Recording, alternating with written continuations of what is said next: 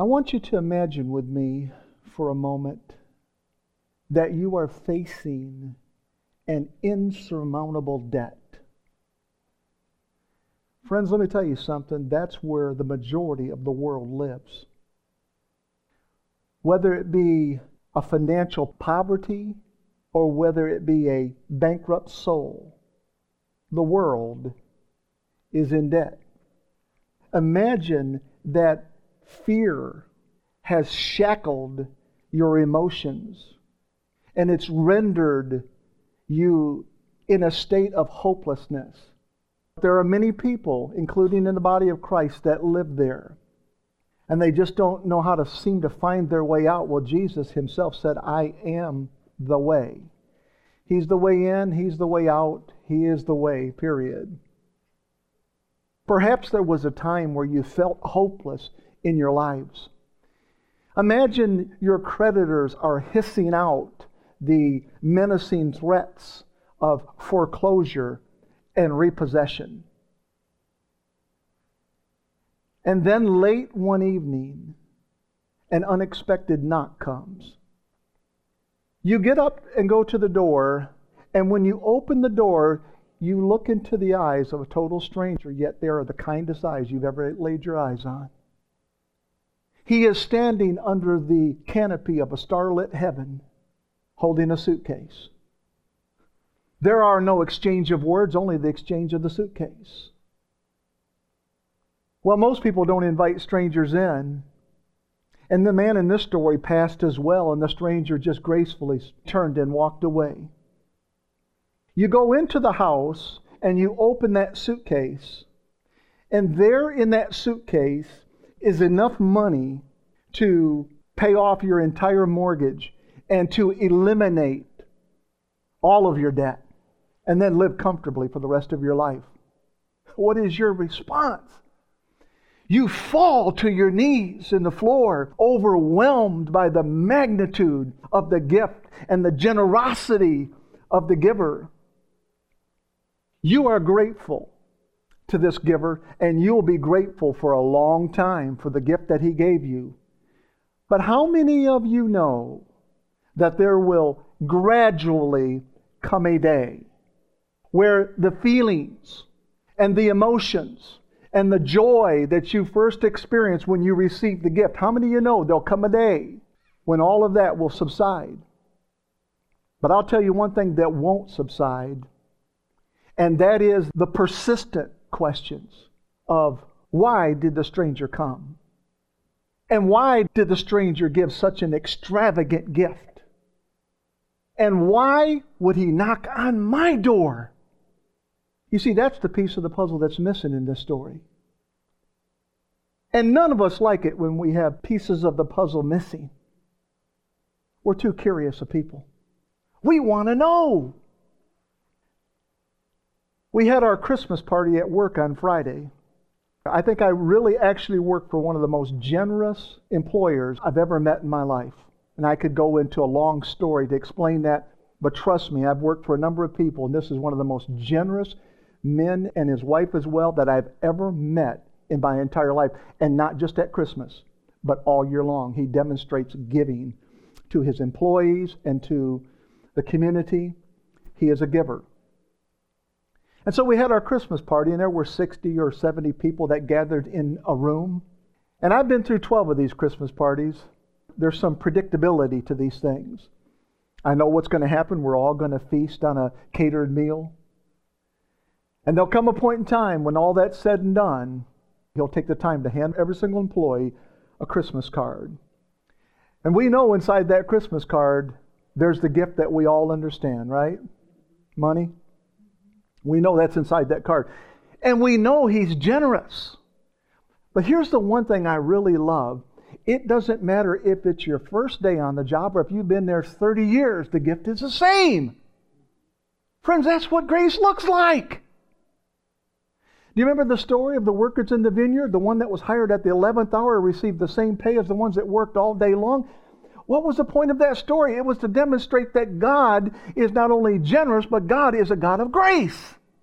That just because you thought you worked all day long, you should deserve more. No, He's the God of grace. as the cards were handed out, there was a gentleman sitting across from me, a man I trained earlier this year in my department. And this is his first Christmas. He already knows the generosity of the owner of the company, but he's never looked inside one of those cards. And everybody received him, and I saw him holding that card. He wanted to look. He looked down the table to see, is anybody else opening the card? All the cards were laid on the table in front of him. So he, he felt kind of funny being the only one to open the card. So he put it back down. And then he picked it back up and he tore the corner of it. And then he looked down the table and nobody was opening their cards, so he laid it back down. Finally, I'm not kidding you, I heard him say, The suspense is killing me. And he literally opened up the card and he peeked inside that card and he just said, Wow. To not know the motivation of the giver and to not know the value of the gift drives people crazy.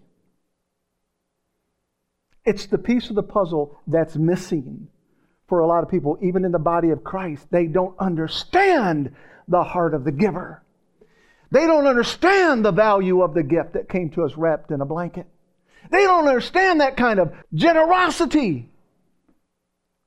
So they just see Christianity as we go to church.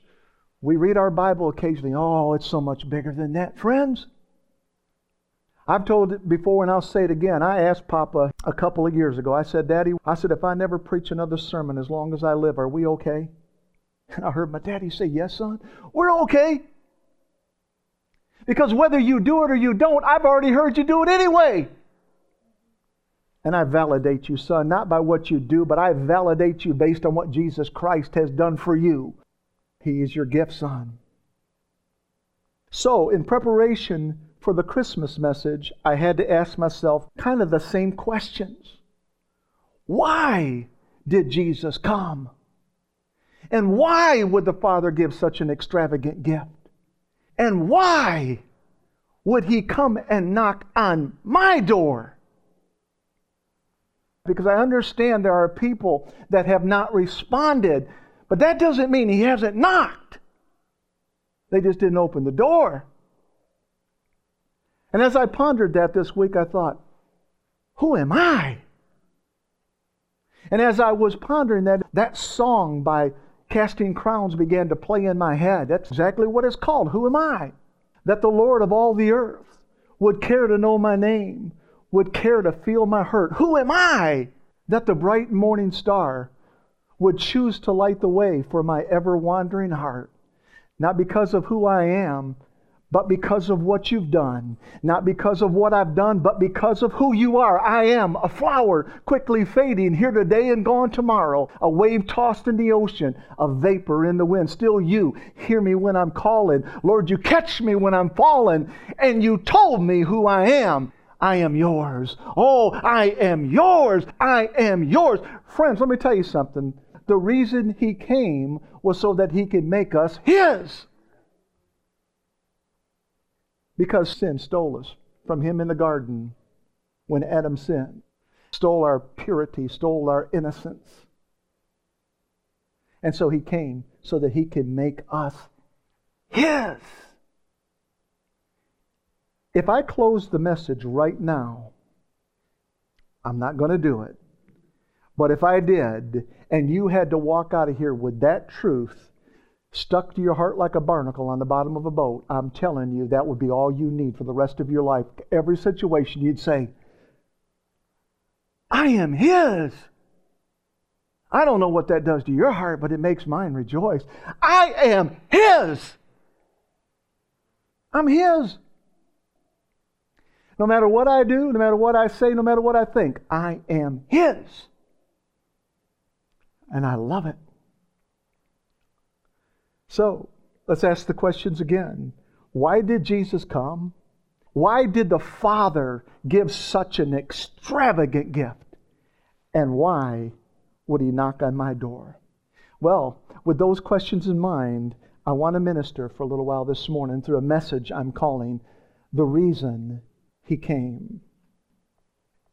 At Christmas, we celebrate the birth of Jesus. And rightfully so. It is that time of year where we should put the emphasis on the birth of Christ. I know we've commercialized it across the world and it's taken away from its true meaning, but we celebrate the birth of Christ. But his birth, without his death and without his resurrection, would be useless to us. I want you to see that by putting ourselves in remembrance of the reason he came, I believe it helps us to cherish the gift and helps us to celebrate the goodness of God all the more. What I want you to see through the message today is that there are actually many reasons that he came. The knock on our door begins in Ephesians chapter 2, verses 11 and 12. Therefore, remember that formerly you who are Gentiles by birth and called uncircumcised by those who call themselves the circumcision, which is done in the body by human hands, remember that at that time you were separate from Christ, excluded from citizenship in Israel, and foreigners to the covenants of the promise, without hope and without God in the world. These two scriptures speak of a time, they speak of a generation, they speak of a people, if you will, that were without covenant, without hope, and without God. That's the reason he came. And if there would only been one person that was without hope and without covenant and without God, he still would have came. These scriptures speak of a people who were separated from Christ. And the Bible says they were excluded from citizenship. In fact, it calls them foreigners to the covenants of promise. One version of the Bible says that they were strangers. In other words, at one time, you and I were facing foreclosure on our soul. We had no means to pay the debt we were facing until until that knock pierced the silent night. You see, that knock came in the form of a newborn cry from a manger. It was the cry of innocence. It was the cry of righteousness. It was the cry of purity and holiness. It was the cry of forgiveness. It was the cry of daddy's love. It was the cry of redemption. And it was the cry of reconciliation. It was the cry for citizenship. It was the cry for a better covenant. Friends, that cry came by grace and truth. That cry was the cry of Christ. And of all places that it would show up first, in a lowly manger? What about a Hilton hotel? No, a manger. We see that story in Luke chapter 2, verses 1 through 12. In those days, Caesar Augustus issued a decree that a census should be taken of the entire Roman world. This was the first census that took place while Quirinius was governor of Syria, and everyone went to their own town to register. So Joseph also went up from the town of Nazareth in Galilee to Judea, to Bethlehem, the town of David, because he belonged to the house and line of David. He went there to register with Mary, who was pledged to be married to him and was expecting a child. While they were there, the time came for the baby to be born, and she gave birth to her firstborn, a son. And what did she do with him? The Bible says she wrapped him in cloth and placed him in a manger because there was no room for them in the inn. And there were shepherds living out in the fields nearby, keeping watch over their flocks at night. An angel of the Lord appeared to them, and the glory of the Lord shone around them, and they were terrified. I always think if an angel would show up for me, I just don't sense that I would be terrified. I think I would just be joyful. These are shepherds that have seen a lot of things at night wild animals, They've heard the cry of all kinds of things. I lived in the mountains of Virginia, man, when I was growing up as a kid. Oh man, you could hear panther crying out there. I mean, it was it was a spooky place, you know. So I kind of get these guys. All of a sudden, they're just kind of getting a little sleepy, and all of a sudden, the brightness and the glory of God on an angel shows up. And the Bible says their response was they were terrified. So, what does the angel do? But the angel said to them, Do not be afraid. I bring you good news that will cause great joy for all the people. Today in the town of David, a Savior has been born. Look at those next two words to you. I want you to take ownership of that. That Savior has been born to you. See, He was born to the whole world, but He was born to me. I've already taken ownership of Him. He's born to you. He is the Messiah, the Lord. This will be the sign to you. You will find a baby wrapped in cloths and lying in a manger. So when the angel appeared to these shepherds, the angel's first words were, Do not be afraid. Now, have you ever noticed when you tell someone not to worry about something, that's where it seems like worry increases? Can you imagine getting on a plane? You get on the same way, man. You get on like this, you turn right and you walk down, get your seat. Captains and co pilots right there. Imagine the pilot looking at you when you got on the plane. He said, uh, Don't be afraid today. I would look at him and say, Is there something wrong? Wouldn't you? I mean, why, why did you say that? So, what is the antidote in this story for fear? It's not the words, do not be afraid. Look at the next words right there. I bring you good news. Friends, that is always the antidote for fear. Good news is translated as the gospel, and the gospel is translated as good news. And the good news will always eradicate fear.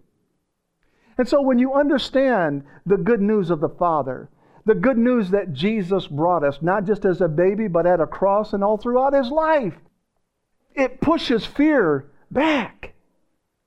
He said, I bring you good news. What, what's the good news? I'll tell you what the good news was perfect love.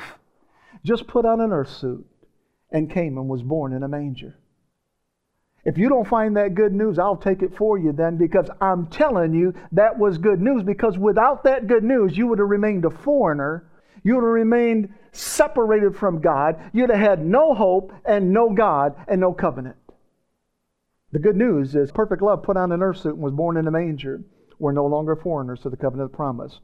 We're no longer without hope, and we're no longer without God.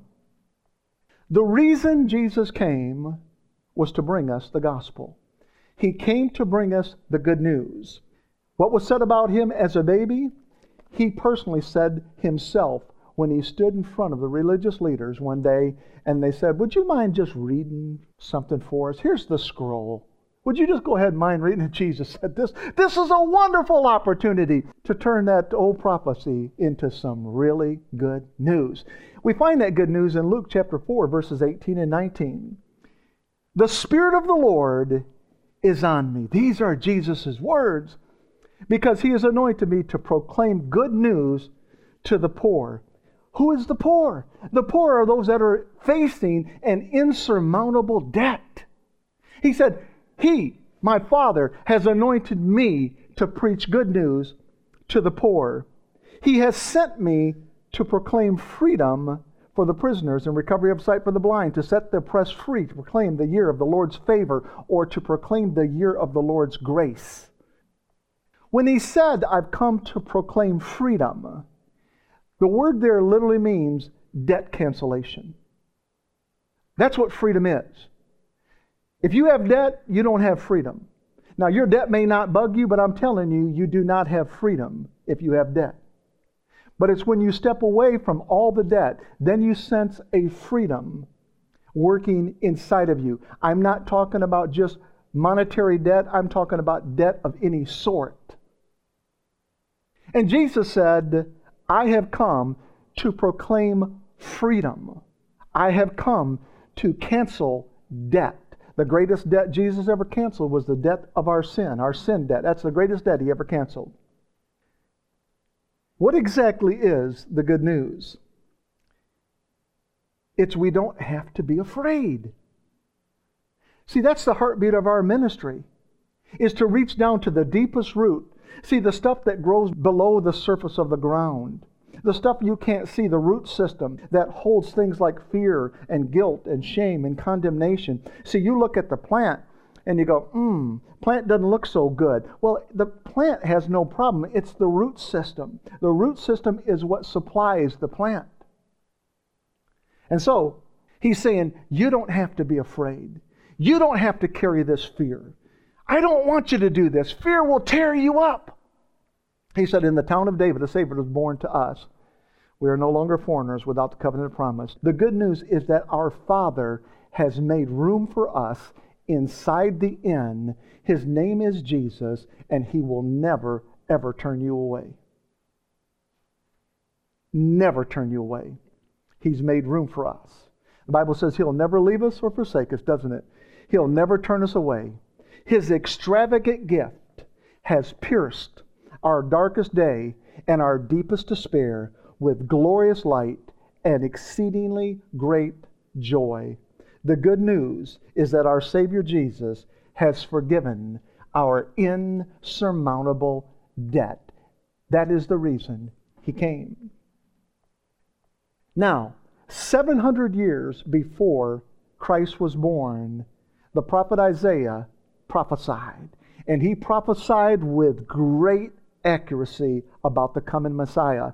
We see this in Isaiah chapter 7 and verse 14. Therefore, the Lord himself shall give you a sign. Here's the sign Behold, a virgin shall conceive and bear a son, and shall call his name Emmanuel. 700 years before Christ was born, Isaiah is seeing something by the Spirit, hearing something by the Spirit. Do you think he understands that whole picture? Of course not. But he still writes it in his book. And he says, Behold, a virgin shall conceive and bear a son, and shall call his name Emmanuel. Now, as we fast forward, we fast forward into the book of Matthew, and Matthew speaks about the fulfillment of this prophecy even as he opens his book in chapter 1, chapter 1, verses 21, 22, and 23. He says this And she shall bring forth a Son, and thou shalt call his name Jesus, for he shall save his people from their sins. Now, all this was done that it might be fulfilled, which was spoken of the Lord by the prophet, saying, Behold, a virgin shall be with child and shall bring forth a son, and they shall call his name Emmanuel, which being interpreted is God with us. Now, which prophet do you think he was reaching back and referring to? I'll tell you who it was. It was Isaiah. It's the only place in the Bible you find the name Emmanuel.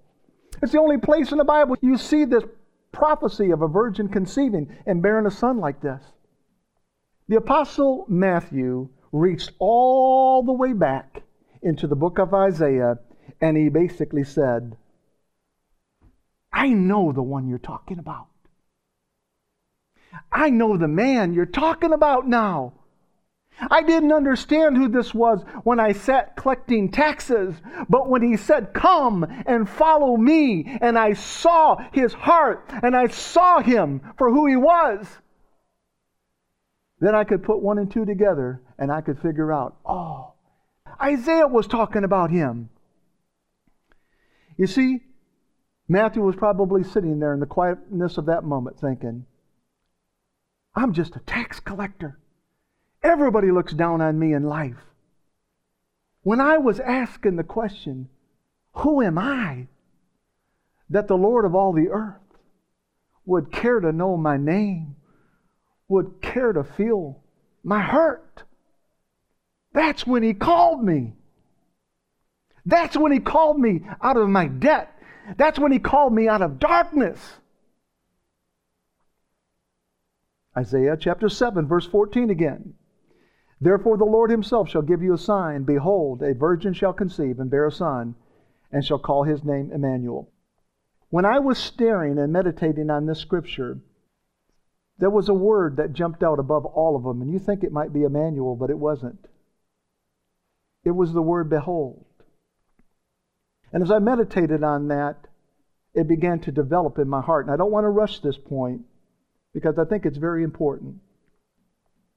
Behold means to see or observe a thing or person, look what it says, especially a remarkable or impressive one. See, when you use the word behold, which we don't even do anymore, that's kind of an old English word, you know. We don't even use that word anymore. We just say, hey, look, you know, hey, check it out. You know, we don't even say, hey, behold. I mean, just language we don't use, right? But this word was reserved to draw your attention to something remarkable, something impressive. So when Isaiah said, Behold, a virgin shall conceive, he wanted to draw his audiences and his readers' attention to something remarkable. And friends, it was bigger than an event, it was a person. Oh, see, I don't look at Christmas as an event. Christmas is a person to me, and it's Christ Mass. It's Christmas to me. He's a person to me. When they took Jesus to Pilate to condemn him, they wanted to condemn him. They didn't want to do it themselves. They wanted Pilate to do it. And Pilate, man, he interviewed him. He, he just like, I can't find nothing wrong with him. Why would I want to sentence a man like this? And finally, he brought him out in Praetorium and he said, You know what? You guys make the decision Barabbas or Jesus. You know, what do you want to do here? But before he said that, when he introduced him, you know what he said? He said, Behold your king. He said, Behold your king. He was saying, Listen, I want to draw your attention to someone I believe is special here. I believe this is a remarkable man. I can't find fault with him. So I'm going to turn him over to you, and you do whatever you want with him. And of course, he turned him over to the Jews and the Romans, and they crucified him. But that's what he said. He said, Behold, your king, drawing his attention to someone very, very special. And I believe that night, that winter night when Jesus was born. I believe that's what Mary and that's what Joseph were saying in their hearts. They were saying, Behold, our King. Oh, he's bigger than just a baby for us. We're looking at the King of Israel. And I believe the shepherds and all the host of angels were saying the same thing. Whether it was out loud or under their breath, they were saying, Behold, this night, our King. The word behold comes from the Hebrew word henah. Henah. Why is that important? The Hebrew word henah only has three letters. Reading from right to left, Che, nun, che. Now, this is the word Isaiah used when he said, Behold, the virgin shall conceive. He used the Hebrew word henna. Henna. It's very much like the woman's name Hannah. Hannah. In fact, Hannah is spelled exactly with the same letters. Hannah, Hannah, same letters. What does Hannah's name mean? I don't care if you spell it forwards or you spell it backwards. Hannah is the same, spelled forwards or backwards. Hannah's name means grace. And when you look at this word behold, it has three Hebrew letters Che, Nun, and then Che again. Now, what's important about that is the Hebrew letters have their numerical value built into them. They don't have a separate number system, they use their letters for their numbers as well.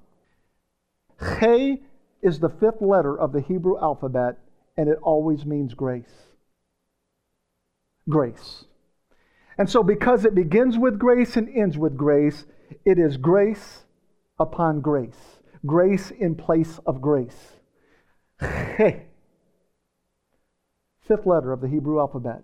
But what about that nun? Nun in the Hebrew alphabet is the 14th letter, and the numerical value for nun is 50. The numerical value is 50.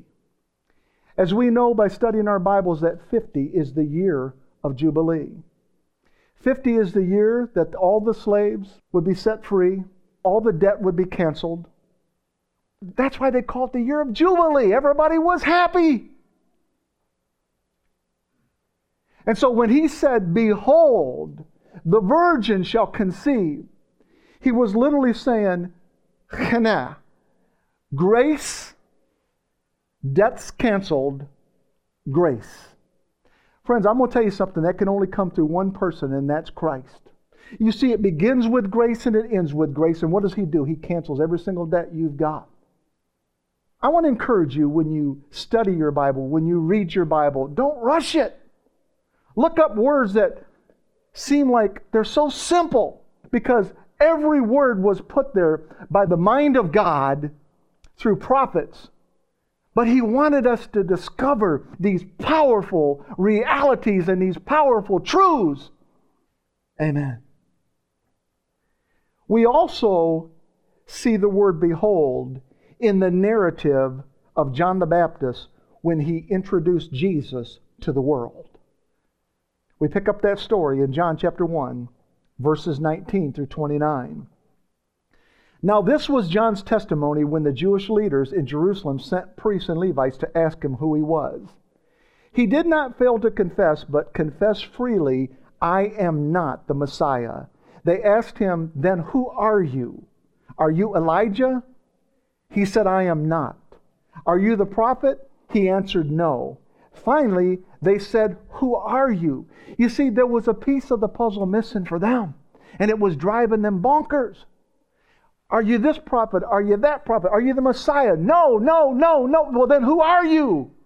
They said, Give us an answer to take back to those who sent us. What do you say about yourself? John replied in the words of Isaiah the prophet I am the voice of one calling in the wilderness, make straight the way for the Lord. Now the Pharisees who had been sent question him. Why then do you baptize if you are not the Messiah, nor Elijah, nor the prophet? And John's response was, I baptize with water, but among you stands one you do not know. He is the one, look at those words, who comes he is the one who comes after me, the straps of whose sandals I am not worthy to untie. This all happened at Bethany on the other side of the Jordan where John was baptizing. The next day, I love it. The next day, John saw Jesus coming toward him and said, Look at the word there. I mean, he has been waiting for this moment. What would his first words be when he saw Jesus coming? I mean, his debut. What would his word be? He reached all the way back into Isaiah and grabbed that word, behold. And he said, Behold, the Lamb of God. Oh, I'm glad he didn't stop there. Behold, the Lamb of God who takes away the sin of the world. Is that what he said? Is that in the Bible? He said, Behold, the Lamb of God who takes away the sin of the world. He wasn't drawing their attention to some sort of special event. He was drawing their attention to a special person. He said, Behold, henna, henna, grace. Debts are forgiven. Grace. Let me ask you the question why did Jesus come? He came to take away the sin of the world. Not cover it, take it away. Does that scripture say he covered it? No, friends. Under the old covenant, your sins were covered. Under the new covenant, they are not covered, they are taken away. See, I've covered a lot of things in life, and I've uncovered a lot of things in life. In fact, about everything I've ever covered up, I've uncovered at one time or another. I mean, we uncover things all the time. Jesus didn't come to cover or uncover something, He came to take away our sins. And I'll tell you what, you talk about liberty, you talk about freedom when that reality becomes so true in your spirit, man, that He came to take away my sin. I have that revelation that He took away my sins, and I bear them no more. But that's John's first words. He said, Behold, the Lamb of God who takes away the sin of the world.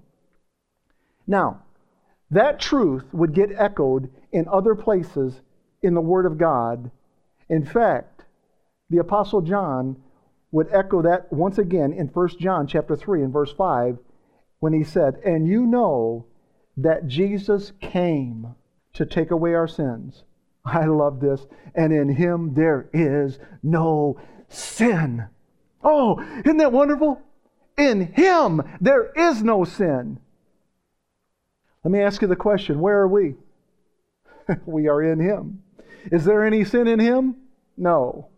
And there's no sin in us. Why? Because we have been placed in a perfect garden where sin does not dwell. Now, don't misunderstand me. That does not mean we cannot sin. That doesn't mean we do not commit a sin in thought, word, or deed. But I'm telling you, in the deepest part of who He created you to be, that is the God man. The Bible says in Genesis 1:26 that God made us in His likeness and His image, so that we would look like Him and smell like Him and sound like Him and see like Him and hear like Him and taste like Him. See, we are a flavor. We dispense a flavor everywhere we go. The Bible calls it the fragrance of Christ and the sweet smelling savor of Christ. He came to take away our sin. If Jesus came just to solely forgive us of our sins, then more sinning would put us back into debt again. Does that make sense? It would. But Jesus came to take away our sins. That's what the Christmas message is about. He came for this reason to take away our sins. He canceled all of our debt. And you know what he did after he canceled all of our debt? He sealed us with the sweet Holy Spirit. He sealed us with the Holy Spirit. We are citizens of the covenant of promise. What is the promise? I'll tell you what the promise is God with us, Emmanuel, grace. Debts are forgiven. Grace. That's his promise to you. That's his promise to me. In Colossians chapter 2, verses 11 through 14, we find these words In him you were also circumcised with a circumcision not performed by human hands. Your whole self, ruled by the flesh, was put off when you were circumcised by Christ having been buried with him in baptism, in which you were also raised with him through your faith in the working of God, who raised him from the dead. When you were dead in your sins and in the uncircumcision of your flesh, God made you alive with Christ. He forgave us all our sins, having canceled the charge of our legal indebtedness which stood against us and condemned us. Friends, please, let these words fall to the sticky side of your heart. Look at those words. He has taken it away. And what did he do with them? He nailed them to the cross. He, he nailed you and he nailed your sins and he nailed the written code. It was all nailed to the cross with Christ. If I get out of the Word, please let me know. I'm in the Word right now, friends. I don't know. You can't make this any more plain. What does he say there? He has taken it away. Taken what away? Taken your sin, taken that sinful nature away from you. And what did he do with it? He crucified it. He nailed it to the cross with Christ. Brings me great joy. The Bible speaks of many reasons Jesus came, and I'll tell you something, they're all precious. I wish I could stay here and preach them all, but there's so many of them, friends. Oh, let me just show you a couple more. 1 Timothy chapter 1 verses 14 and 15. The grace of our Lord was poured out in me, the apostle Paul said, and he said he poured it out abundantly, along with the faith and love that are in Christ Jesus. He said, Here is a trustworthy saying that deserves full acceptance. Look at those words. Christ Jesus came into the world to save sinners, of whom I am the worst. Now, the Apostle Paul is not still calling himself a sinner, but the Apostle Paul says, I remember where I came from. He said, Man, I was the worst. You thought you were the worst, huh? Oh, no. Apostle Paul said he was the chief of sinners.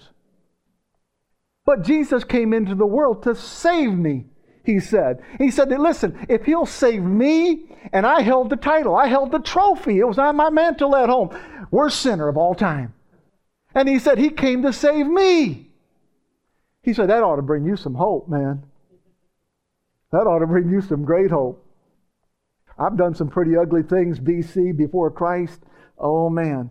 But I'm telling you what, Apostle Paul said, hey, listen, don't try to take this away from me. I'm telling you. When I tell you I was the worst, I'm telling you. I've thought this thing through. I'm telling you I was the worst. And he came to save me. I was a sinner, he said. And then we see what Jesus said to Zacchaeus in Luke chapter 19 after Jesus comes to his home and Jesus has fellowship with him. Jesus has dinner with him. He doesn't even call him a dirty, right down tax collecting sinner. He doesn't go through any of that stuff. He's good to him. He's a stranger to him. They've not met, but he invited him to come to his home, and he went, Brother Gary. And then when he got there, he probably just started speaking grace over him, good things over him. And Zacchaeus got the revelation himself oh man, I'm a dirty, rotten sinner. But you've come to my home? See, I'm right behind Paul. I've cheated and swindled. And he was so repentant. You know what Jesus said? He said, For the Son of Man came to seek and save the lost. What a wonderful Christmas message to know that the Son of Man came with the purpose to seek and save the lost. In John 10, verse 10, the second part of that scripture, Jesus said, I have come, or I am come, that you might have life, and that you might have life more abundantly. What did he say, brother? He said, I want to tell you, let's make this plain. I'm going to tell you the reason I came. I have come that you might have life. What kind of life is he talking about? Conditional life, right? No, he's talking about eternal life. He said, I have come that you might have life, Zoe kind of life, and life more abundantly. Conditional life is not abundant life. Temporary life is not abundant life. Only eternal life is abundant life. And Jesus said, Let me tell you something. I'm going to tell you, this is the reason I came, so that I could give you abundant life. Oh, and I love this one. 1 John chapter 3 and verse 8. The Son of God came to destroy the works of the devil. Now, if there were any left, he'd still be here. He said, I came to destroy the works of the devil. Let me ask you the question what are the works of the devil? It's not a trick question. It's just sin, that's all. That's all he knows lies, murders. That's all he knows. It's all sin. And Jesus said, I am come to destroy the works of the devil. How did Jesus destroy sin in our lives? Ask the question. Ask the question how did Jesus destroy sin in our lives? He took them away. All at once. Past, present, future, he took them all away at once. That's how he destroyed it. And what did he do? He gave us his innocence. He deposited inside of us His righteousness. He gave us His holiness. He gave us His daddy's love. He gave us His heart. He gave us Himself. He gave us a covenant with a promise. This gift that God gave us was laid carefully in a cradle at birth and then was hung carelessly on a tree at death. I want you, when you look at your Christmas tree this season, I want you to look at that and I want you to remember that. That Jesus hung on a tree. He was the first Christmas tree. And I looked at our tree before I left this morning with all its beautiful light. And my wife does such a great job. And I just looked at it and I marveled how beautiful that tree was. But that tree was nothing when it stood in the forest. It was everything. It was everything when it came to us. And we said, Yes. Yes. Yes, Lord. I want eternal life. Yes, Lord. Amen. Ephesians chapter 2, verse 12 again. Remember that at that time you were separate from Christ, excluded from citizenship in Israel, and foreigners to the covenants of the promise, without hope and without God in the world. So, the question what was God's response to a hopeless people. Come on, let's not lose that piece of the puzzle. There would be nothing worse than putting together a thousand piece puzzle and all of a sudden find out in the end, man, there's one piece missing. And if you don't understand what God's response to a hopeless people are, you're missing a piece of the puzzle. It's a very valid piece, too, isn't it? So, what was God's response to hopeless people? Was it larger? Let me ask that question. Was it larger than just taking away our sins? Was it greater than making us covenants of the promise? Yes. You see, you and I are going to receive a number of gifts at Christmas this year. No doubt about it. I'm going to tell you something. Those gifts all have one thing in common. You know what they are? Given enough time, every single one of those gifts will perish, spoil, or fade. You don't believe me? Just go buy a new car one time. I guarantee it will perish, it will spoil, it will let you down, and it will fade. But the reason he came was to give us the gifts of sonship, the gift of inheritance, the gifts that can never perish, the gift that can never spoil, the gift that can never fade. They are the gift that truly one size fits all. There's no need to take it back, it fits perfectly. We see this truth in 1 Peter chapter 1 verses 3 through 5. Praise be to the God and Father of our Lord Jesus Christ. In his great mercy, he has given us new birth into a living hope Friends, the hope of Christ is alive. Dale, it's alive. The hope of Christ is a living hope. He has given us a new birth into living hope through the resurrection of Jesus Christ from the dead. Did you notice it didn't say it came through the birth? No, it came through the resurrection. I love what my wife always says. She says, At Christmas, you preach an Easter message, and she said, At Easter, you preach a Christmas message. And there's some truth in that, friends. It came through the resurrection of Jesus Christ from the dead and into an inheritance, an inheritance that can never perish, spoil, or fade. This inheritance is kept in heaven for you. You know why it's kept there? So you can't lose it. So you can't misplace it. It's kept in heaven so you can't wreck it. Listen, man, I have wrecked so many things in life. I mean, you give any kid a toy long enough, I guarantee it'll be wrecked. He said this gift of sonship, this gift of inheritance, has been reserved in heaven for you. A place where rust and moth do not live, do not destroy that which God has created. And he says, who through faith. Whose faith is he talking about? He's talking about the faith of Christ, not your faith. See, the Bible says we live by the faith of Christ.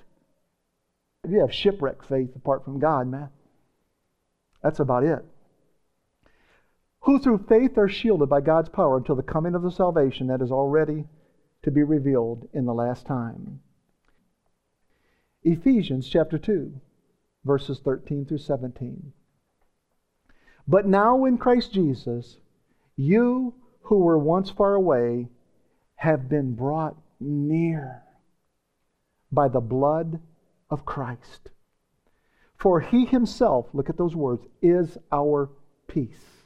The world is searching for peace. They long for peace, but they go searching for it in all the wrong places. The Bible says, he alone is our peace.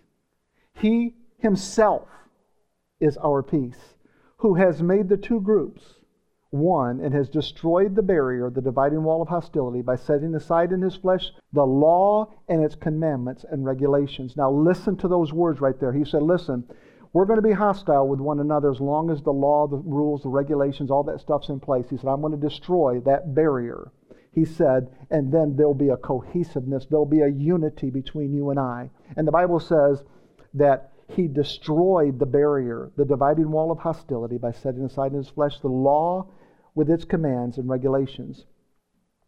His purpose was to create in himself one new humanity out of the two, thus making peace, and in one body to reconcile both of them to God through the cross. Not the cradle, but the cross by which he put to death their hostility. Look at those words now. He came and preached peace to you who were far away and peace to those who were near. I guess that just about covers everybody, doesn't it? You're either near or you're far away. I mean, one or the other. He said, I came to preach peace to those that are near and those that are far away. What was he saying? I came to preach peace to the Jew and the Gentile, to the sinner and the saint, to the new hire or the seasoned employee. His message is the same grace. Debts are forgiven. Grace. Jesus came to preach peace to all mankind, and that's because he is the Prince of Peace. Isaiah called him that in Isaiah chapter 9, verses 6 and 7, when he said, For to us a child is born. That speaks of the cradle. To us a child is born. Unto us a son is given. That speaks of the cross.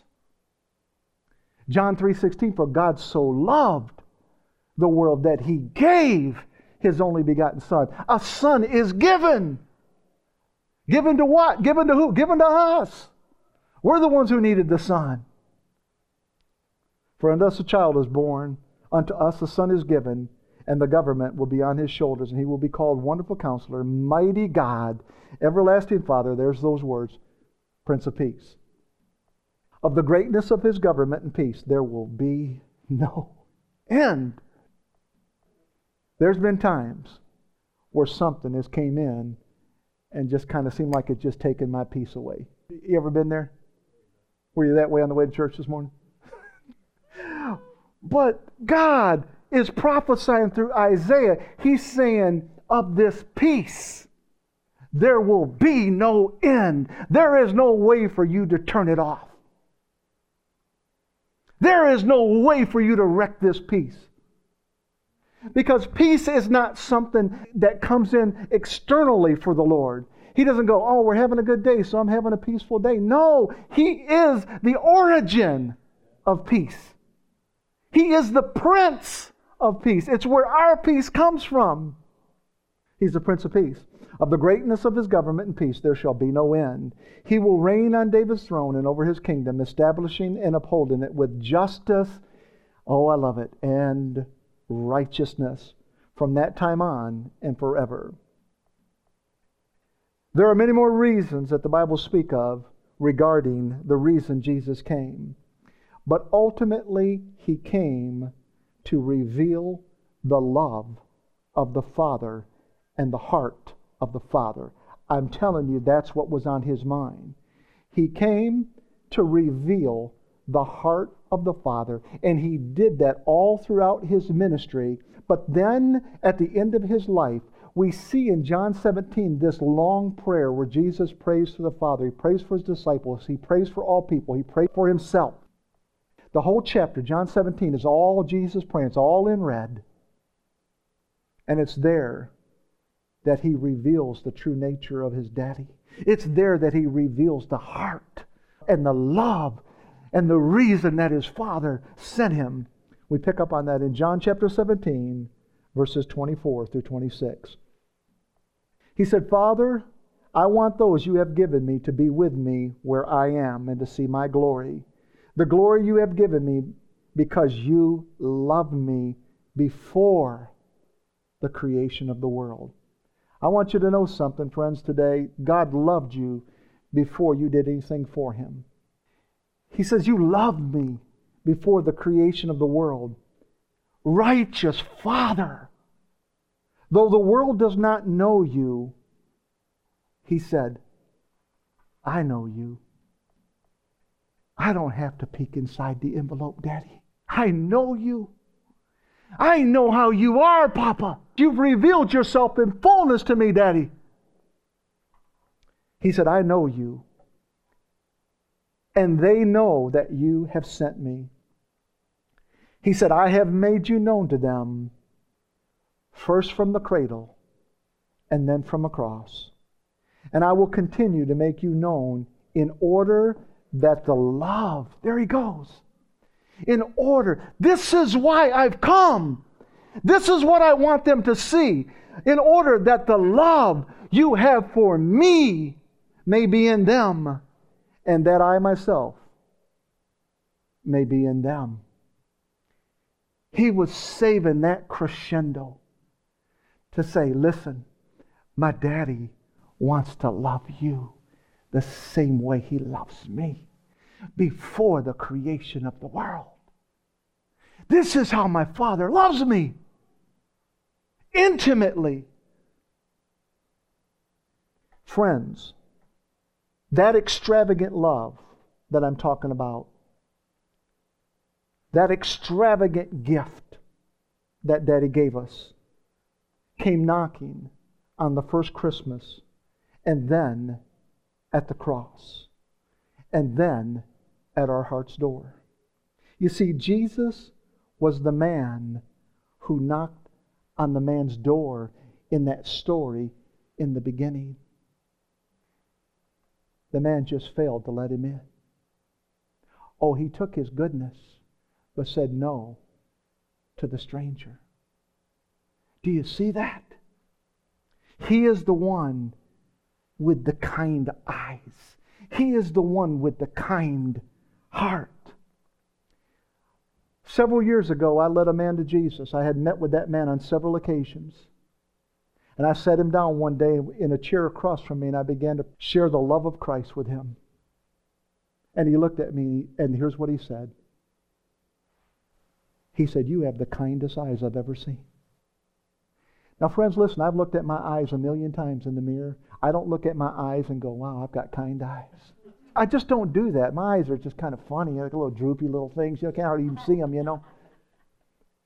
But he saw the love of the Father, is what he saw that day, working in me and through me. And when he said that, I heard the Holy Spirit say, Now's the time. Now's the time for him. And he was so easy to bring to Christ because Jesus had manifested to him. He is the one that graciously gives without thought of return. Like the man in the beginning, a suitcase, but yet was still willing to walk away because he wasn't invited in. That's the heart of God, to graciously give whether you invite him in or not. But the truth of the matter is, we have invited him in. And he's graciously and abundantly pouring provision into our hearts. Revelation chapter 3, verse 20, my final scripture. Jesus said, Behold, I stand at the door and knock. If any man will hear my voice and open the door, I will come in to him and sup with him, and he with me. Do you hear the invitation? It's still knocking. And it's not just knocking on the doors of sinners. Jesus is saying, Listen, let's have fun together. Let's do this together. Let me take you somewhere today. Let me show you the heart of my papa. Let me show you the heart of my daddy. Let me show you the extravagant love of the Father. Friends, the wonderful truths that reach out to us from the message today are these. The insurmountable debt we call sin, the same sin that hissed at us with contempt has been taken away and nailed to Christ's cross. We are in Christ, and in Him there is no sin. The works of the devil have been destroyed. We are as innocent and righteous as the newborn Christ. Our redemption began with the cry from the cradle and ended with the cry from the cross. What would that cross cry sound like? I'll tell you what it sound like. Father, forgive them, for they know not what they do. That came from my Savior on a cross. What was Jesus saying from the cross? He was saying, Grace! debts forgiven, grace. What is our response? Behold, the Lamb of God. Behold, Emmanuel, God with us to stay. So now the three questions, one last time. Why did Jesus come? Why would the Father give such an extravagant gift? And why did he knock on my door? Well, friends, all three questions have the same answer. The reason he knocked, the reason he gave such an extravagant gift, and the reason he came to us was to make us his. Merry Christmas. Daddy, I want to thank you. I have just delighted in taking your heart and laying it out there for all of us to just see and to enjoy. I want to thank you, Father, that my performance is not counted into the equation. It's grace, debts forgiven, and grace. It begins and ends with Jesus. That's why he could stand and call himself the Alpha and the Omega, the first and the last, the beginning and the end. He was saying, Listen, everything starts with me and ends with me. Daddy, I want to thank you for the revelation of the Christmas gift that came to us, first in a cradle and then a cross. You laid him in a manger and then in a mausoleum, but he rose from the dead so that we could celebrate. We could celebrate the life that you've given us, the life of Christ. That is the reason he came. In Jesus' name, amen.